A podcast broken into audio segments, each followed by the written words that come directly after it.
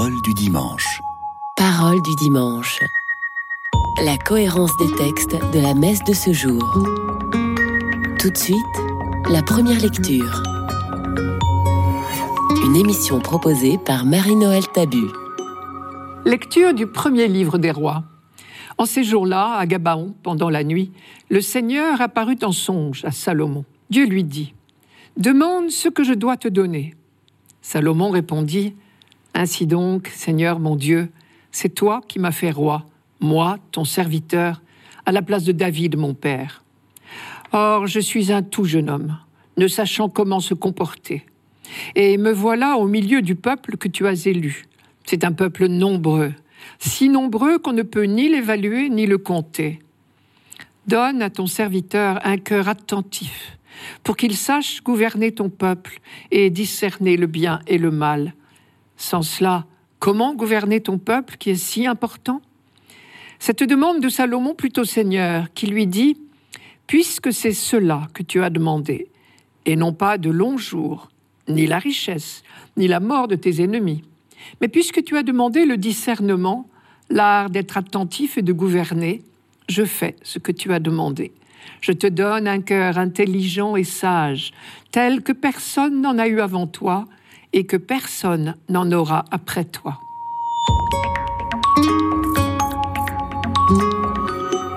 Salomon fut le successeur de David, vous le savez, sur le trône de Jérusalem, à une époque où toutes les tribus d'Israël étaient réunies sous une même couronne.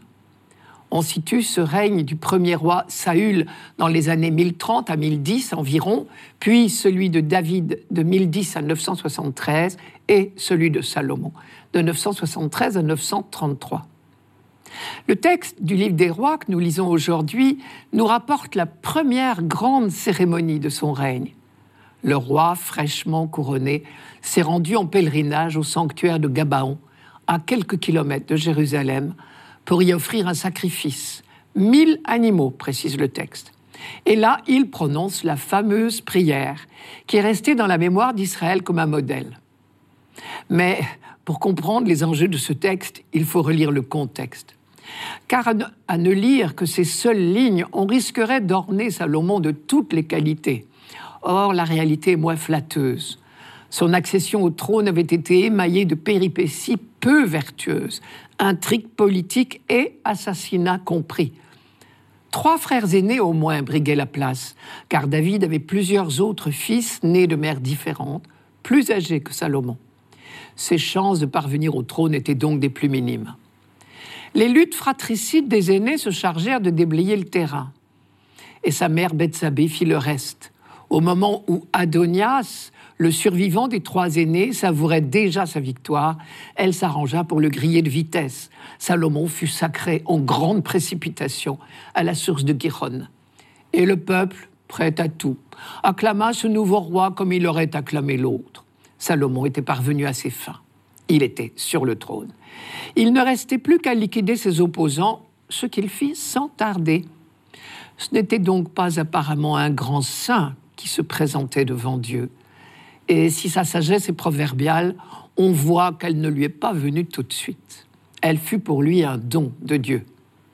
Celui qui écrit notre texte compte bien que nous retenions cette vérité élémentaire. Salomon savait que maintenant il fallait régner, ce qui était bien difficile. Et c'est là qu'il fit preuve d'un commencement de sagesse et de lucidité. Car ce jeune roi, et c'est là tout son mérite, avait compris au moins une chose, première leçon de ce texte, c'est que la sagesse est le bien le plus précieux du monde. Jésus, dans la parabole de Matthieu, parlait de trésors cachés dans un champ et de perles, et que Dieu seul détient les clés de la vraie sagesse. Ainsi, la prière de Salomon au sanctuaire de Gabaon était la modèle d'humilité et de confiance. La deuxième leçon de ce passage concerne les rois d'abord mais aussi tous les détenteurs d'un pouvoir quel qu'il soit. Ce qui est remarquable dans la prière de Salomon, c'est que sa démarche, sa demande, si vous préférez, vise exclusivement le service du peuple. Il ne demande rien pour lui-même personnellement. Il demande seulement les capacités nécessaires pour exercer la mission que Dieu lui a confiée. Le jeune roi prouve ici qu'il a parfaitement intégré l'idéal monarchique prescrit par Dieu à David par l'intermédiaire du prophète Nathan. En Israël, en effet, dès le tout début de la royauté, les prophètes, les uns après les autres, rappellent à tous les rois qu'ils ne doivent avoir qu'un souci en tête, à savoir le bonheur et la sécurité du peuple qui leur est confié. La réponse de Dieu maintenant insiste sur ce désintéressement tout à fait remarquable de la prière de Salomon. Je vous la rappelle. Puisque tu ne m'as demandé ni de longs jours, ni la richesse, ni la mort de tes ennemis. Là, il y a peut-être une pointe d'ironie. Dieu n'ignorait pas que Salomon s'en était fort bien occupé lui-même. Je continue. Mais puisque tu as demandé le discernement, l'art d'être attentif et de gouverner, je fais ce que tu as demandé. Je te donne un cœur intelligent et sage, tel que personne n'en a eu avant toi et que personne n'en aura après toi. Voilà qui dépasse toutes les espérances du jeune roi. Et Dieu ne s'arrête pas là. La liturgie, malheureusement, ne nous fait pas entendre la suite, qui est pourtant une bien belle leçon sur la générosité de Dieu. Je continue le texte. Et même ce que tu n'as pas demandé, dit Dieu, je te le donne, et la richesse et la gloire, de telle sorte que durant toute ta vie, il n'y aura personne comme toi parmi les rois. Belle révélation pour nous.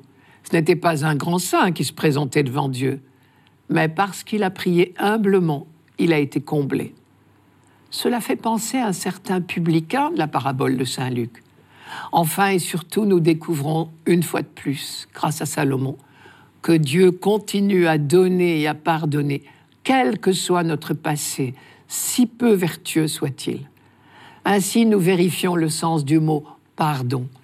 C'est le don qui passe par-dessus toutes les offenses.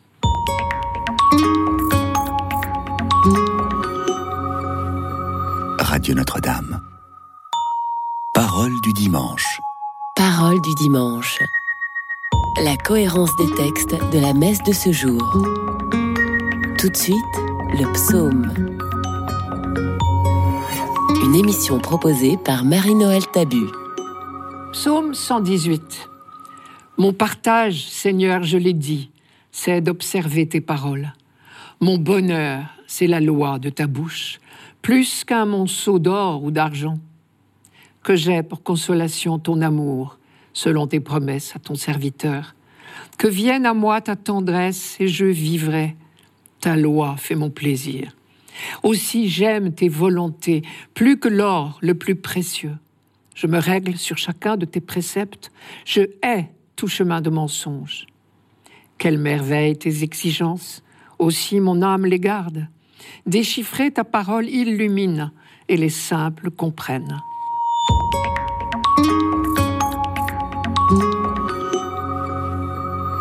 Dans la première lecture, nous avions vu que Salomon, tout au moins au début de son règne, avait tout compris. La vraie sagesse est le trésor le plus précieux, et elle ne peut venir que de Dieu. Dans ce psaume, c'est la même méditation qui continue. Mon bonheur, c'est la loi de ta bouche, plus qu'un monceau d'or ou d'argent. Et le bonheur, d'après ce psaume, c'est donc tout simple. La bonne route pour un croyant, c'est tout simplement de suivre la loi de Dieu. Les quelques versets retenus aujourd'hui ne sont qu'une toute petite partie de ce psaume 118. C'est l'équivalent d'une seule strophe. En réalité, il comporte 176 versets, c'est-à-dire 22 strophes de 8 versets. 22, 8, ces chiffres ne sont pas dus au hasard. Pourquoi 22 strophes? Parce qu'il y a 22 lettres dans l'alphabet hébreu. Chaque verset de chaque strophe commence par une même lettre et les strophes se suivent dans l'ordre de l'alphabet. En littérature, on parlerait d'acrostiche, mais ici il ne s'agit pas d'une prouesse littéraire, d'une performance. Il s'agit d'une véritable profession de foi. Ce psaume est un poème en l'honneur de la loi, une méditation sur ce don de Dieu qu'est la loi, les commandements si vous préférez. Car une des caractéristiques de la Bible, un peu étonnante pour nous, c'est le réel amour de la loi qui habite le croyant biblique. Les commandements ne sont pas subis comme une domination que Dieu exercerait sur nous, mais des conseils, les seuls conseils valables pour mener une vie heureuse. Aussi j'aime tes volontés, plus que l'or le plus précieux. Je me règle sur chacun de tes préceptes. Je hais tout chemin de mensonge. Quand l'homme biblique dit cette phrase, il la pense de tout son cœur. Et non seulement la loi n'est pas subie comme une domination, mais elle est accueillie comme un cadeau que Dieu fait à son peuple, le mettant en garde contre toutes les fausses routes. Elle est l'expression de la sollicitude du Père pour ses enfants, tout comme nous parfois nous mettons en garde un enfant, un ami, contre ce qui nous paraît être dangereux pour lui. On dit que Dieu donne sa loi, et elle est bien considérée comme un cadeau. Car Dieu ne s'est pas contenté de libérer son peuple de la servitude en Égypte. Laissé à lui-même, Israël risquait de retomber dans d'autres esclavages, pires encore peut-être. En donnant sa loi, Dieu donnait en quelque sorte le mode d'emploi de la liberté. La loi est donc l'expression de l'amour de Dieu pour son peuple. Il faut dire, une fois de plus, qu'on n'a pas attendu le Nouveau Testament pour découvrir que Dieu est amour et que finalement la loi n'a pas d'autre but que de nous mener sur le chemin de l'amour. Toute la Bible est l'histoire de l'apprentissage du peuple élu à l'école de l'amour et de la vie fraternelle. Le livre du Deutéronome disait Écoute Israël, le Seigneur ton Dieu est le Seigneur un. Tu aimeras le Seigneur ton Dieu de tout ton cœur, de tout ton être, de toute ta force. Et le livre du Lévitique enchaînait. Tu aimeras ton prochain comme toi-même. Et voici le commentaire que les rabbins faisaient de ce verset. Tu aimeras ton prochain de sorte que ce que tu détestes pour toi-même, tu ne le lui feras pas à lui. C'est ce qu'on appelait la règle d'or. Et le célèbre rabbin Hillel qui a précédé Jésus de quelques dizaines d'années seulement, il a vécu de moins 70 à plus 10, commentait Ce que tu détestes pour toi-même, ne le fais pas à ton prochain. C'est là toute la Torah, la loi, si vous préférez. Le reste n'est qu'explication. Va et étudie. Il aimait dire également Ne juge pas ton prochain jusqu'à ce que tu sois à sa place. Jésus était exactement dans la même ligne lorsqu'il disait que les deux commandements de l'amour de Dieu et de l'amour du prochain était le résumé de la loi juive. Quant à la règle d'or, il la reprenait à son compte en disant Tout ce que vous voulez que les hommes fassent pour vous, faites-le vous-même pour eux. C'est là la loi et les prophètes. Pour revenir à notre psaume, il ressemble finalement à une sorte de litanie.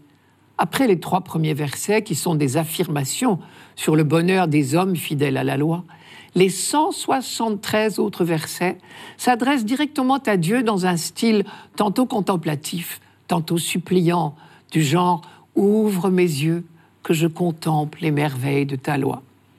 Et la litanie continue, répétant sans cesse les mêmes formules, ou presque. Par exemple, en hébreu, dans toutes les strophes, reviennent huit mots, toujours les mêmes en hébreu, pour décrire la loi. Seuls les amoureux osent ainsi se répéter sans risquer de se lasser.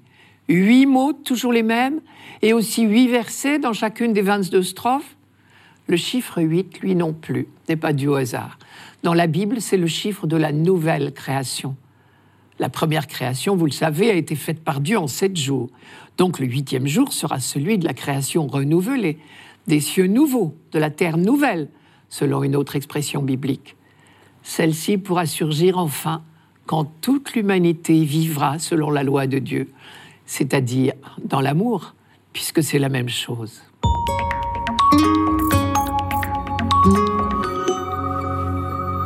Radio Notre-Dame. Parole du dimanche. Parole du dimanche. La cohérence des textes de la messe de ce jour. Tout de suite, la deuxième lecture une émission proposée par Marie-Noël Tabu. Lecture de la lettre de Saint Paul apôtre aux Romains. Frères, nous le savons, quand les hommes aiment Dieu, lui-même fait tout contribuer à leur bien, puisqu'ils sont appelés selon le dessein de son amour. Ceux que d'avance il connaissait, il les a aussi destinés d'avance à être configurés à l'image de son Fils, pour que ce Fils soit le premier-né d'une multitude de frères. Ceux qu'il avait destinés d'avance, il les a aussi appelés. Ceux qu'il a appelés, il en a fait des justes, et ceux qu'il a rendus justes, il leur a donné sa gloire.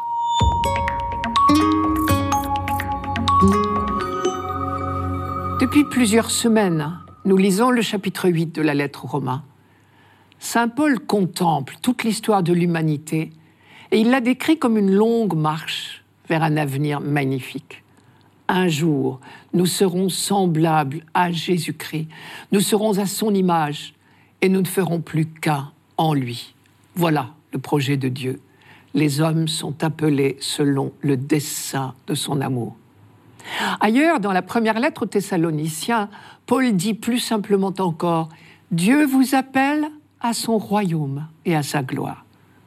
Nous sommes donc en chemin vers cette transformation de tout notre être, ce façonnage, pourrait-on dire, qui nous modèlera à l'image de Jésus-Christ. Plus haut, dans la lettre aux Romains, Paul comparait ce processus de transformation à une naissance. La création tout entière passe par les douleurs d'un enfantement qui dure encore, disait-il. Ici, l'image est plutôt celle de l'entrée dans une grande famille. Dieu nous a destinés à être configurés à l'image de son Fils pour que ce Fils soit le premier-né d'une multitude de frères. Quelques lignes auparavant, sur le même registre, il avait employé à notre sujet l'expression enfant de Dieu. Et il avait continué enfant et donc héritier, héritier de Dieu, co-héritier du Christ. Pour entrer dans cette famille, la porte est ouverte à tous, mais nous restons libres. À l'appel de Dieu, à sa proposition de participer au grand projet, au dessein de son amour, pour reprendre l'expression de Paul, nous répondons par la foi, la confiance.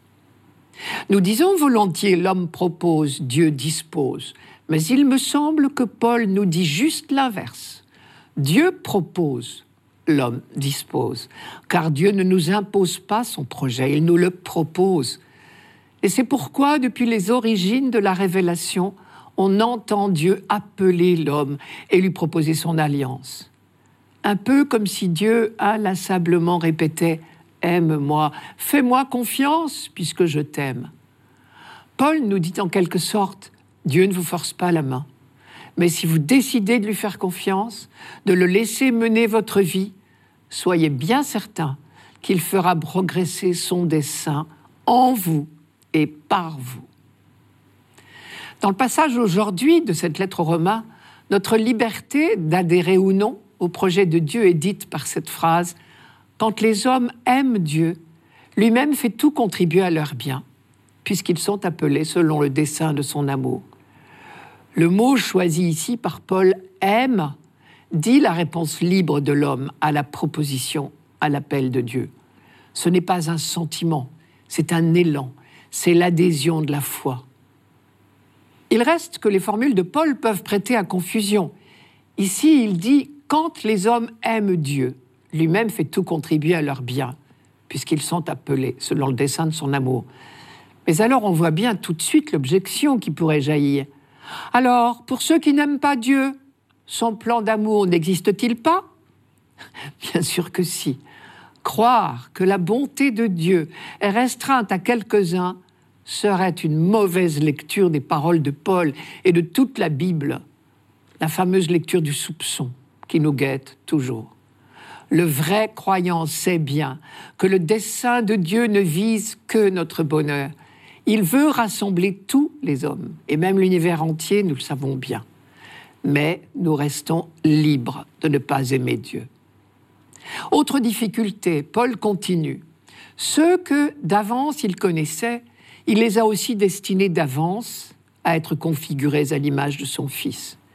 Et à plusieurs reprises, il emploie cette expression, ceux que, ceux qu'il avait destinés d'avance, ceux qu'il a appelés, ceux qu'il a rendus justes. N'imaginons pas qu'il y aurait les privilégiés, les chanceux et les autres. Dieu ne fait pas des choix comme les hommes peuvent en faire. Pour reprendre le vocabulaire de Paul, nous sommes tous connus de Dieu appelé, justifié, introduit dans sa gloire, à condition de l'accepter, bien sûr. L'expression ceux que d'avance il connaissait n'est donc pas restrictive. Elle désigne sans limitation tous ceux qui acceptent d'entrer dans le projet de Dieu.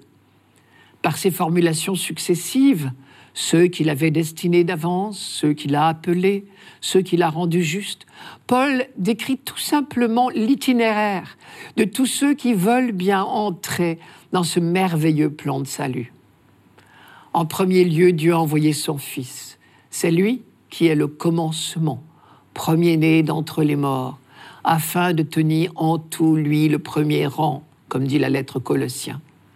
Ainsi, ceux qui répondent à l'amour de Dieu ressemblent à ce Fils qui a réalisé la volonté de salut du Père.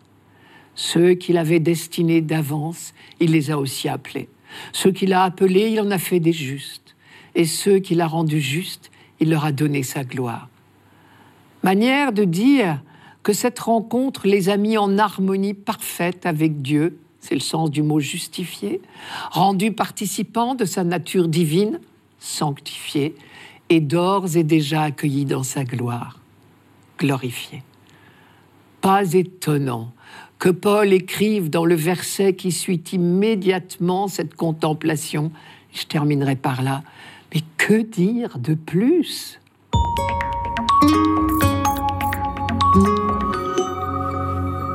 Radio Notre-Dame. Parole du dimanche. Parole du dimanche. La cohérence des textes de la messe de ce jour. Pour finir, l'Évangile. Une émission proposée par Marie-Noël Tabu. Évangile de Jésus-Christ selon Saint Matthieu. En ce temps-là, Jésus disait à la foule ces paraboles. Le royaume des cieux est comparable à un trésor caché dans un champ. L'homme qui l'a découvert le cache de nouveau. Dans sa joie, il va vendre tout ce qu'il possède et il achète ce champ.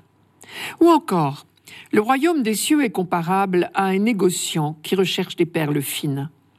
Ayant trouvé une perle de grande valeur, il va vendre tout ce qu'il possède et il achète la perle. Le royaume des cieux est encore comparable à un filet que l'on jette dans la mer et qui ramène toutes sortes de poissons. Quand il est plein, on le tire sur le rivage, on s'assied, on ramasse dans des paniers ce qui est bon et on rejette ce qui ne vaut rien. Ainsi en sera-t-il à la fin du monde. Les anges sortiront pour séparer les méchants du milieu des justes et ils les jetteront dans la fournaise. Là, il y aura des pleurs et des grincements de dents. Avez-vous compris tout cela? Ils lui répondent Oui. Jésus ajouta C'est pourquoi tout scribe, devenu disciple du royaume des cieux, est comparable à un maître de maison qui tire de son trésor du neuf et de l'ancien.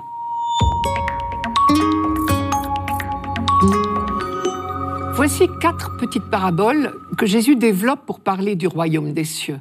Mais en dehors de ce point commun qu'il annonce lui-même, on se demande quel est le lien entre elles. Les deux premières semblent assez facilement compréhensibles.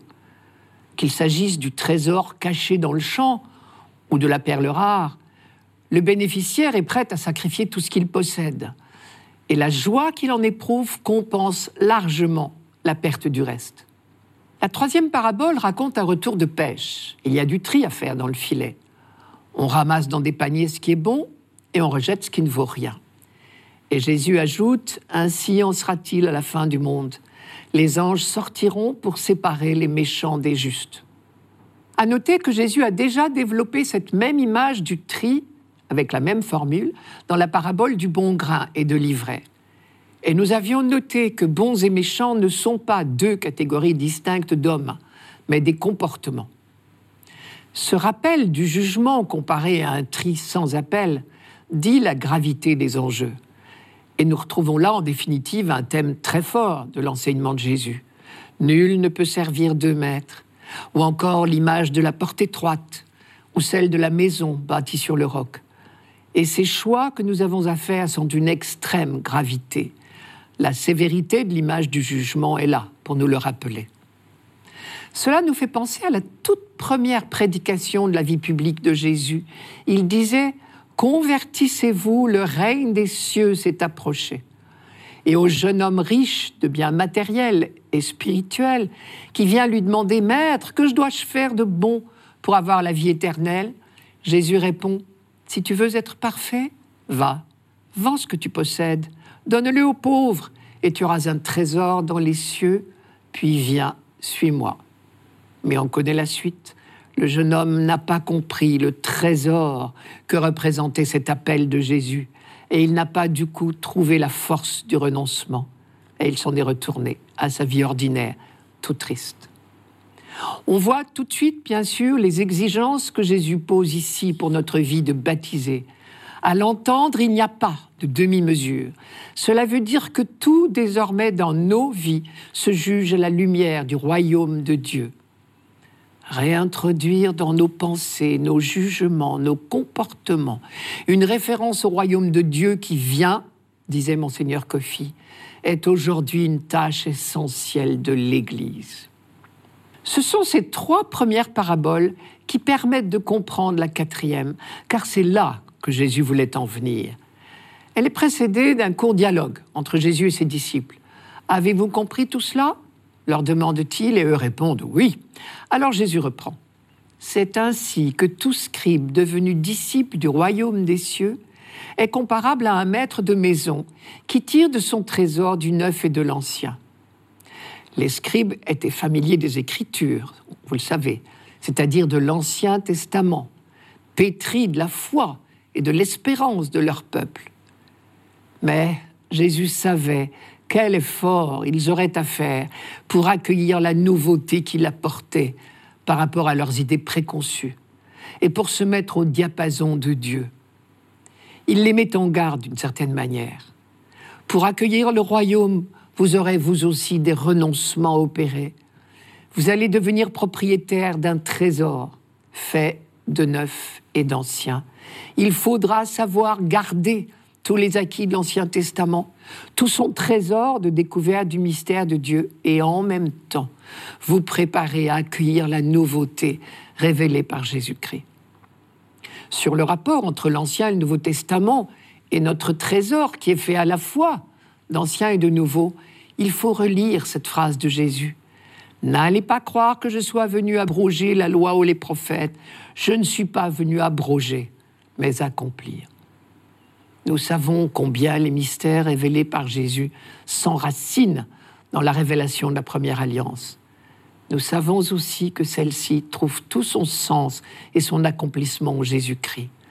Connaître l'une et l'autre inséparablement, voilà le grand, l'unique trésor. En y réfléchissant, tout compte fait, on s'aperçoit que la vie de Paul est une illustration parfaite de ces quatre paraboles il suffit de relire les confidences qu'il fait aux Philippiens. Après avoir énuméré ses titres de fierté en tant que juif et pharisien, il ajoute Toutes ces choses qui étaient pour moi des gains, je les ai considérées comme une perte à cause du Christ. Mais oui, je considère que tout est perte en regard de ce bien suprême qu'est la connaissance de Jésus-Christ, mon Seigneur. C'était Parole du dimanche, une émission présentée par Marie-Noël Tabu. Rendez-vous dimanche prochain.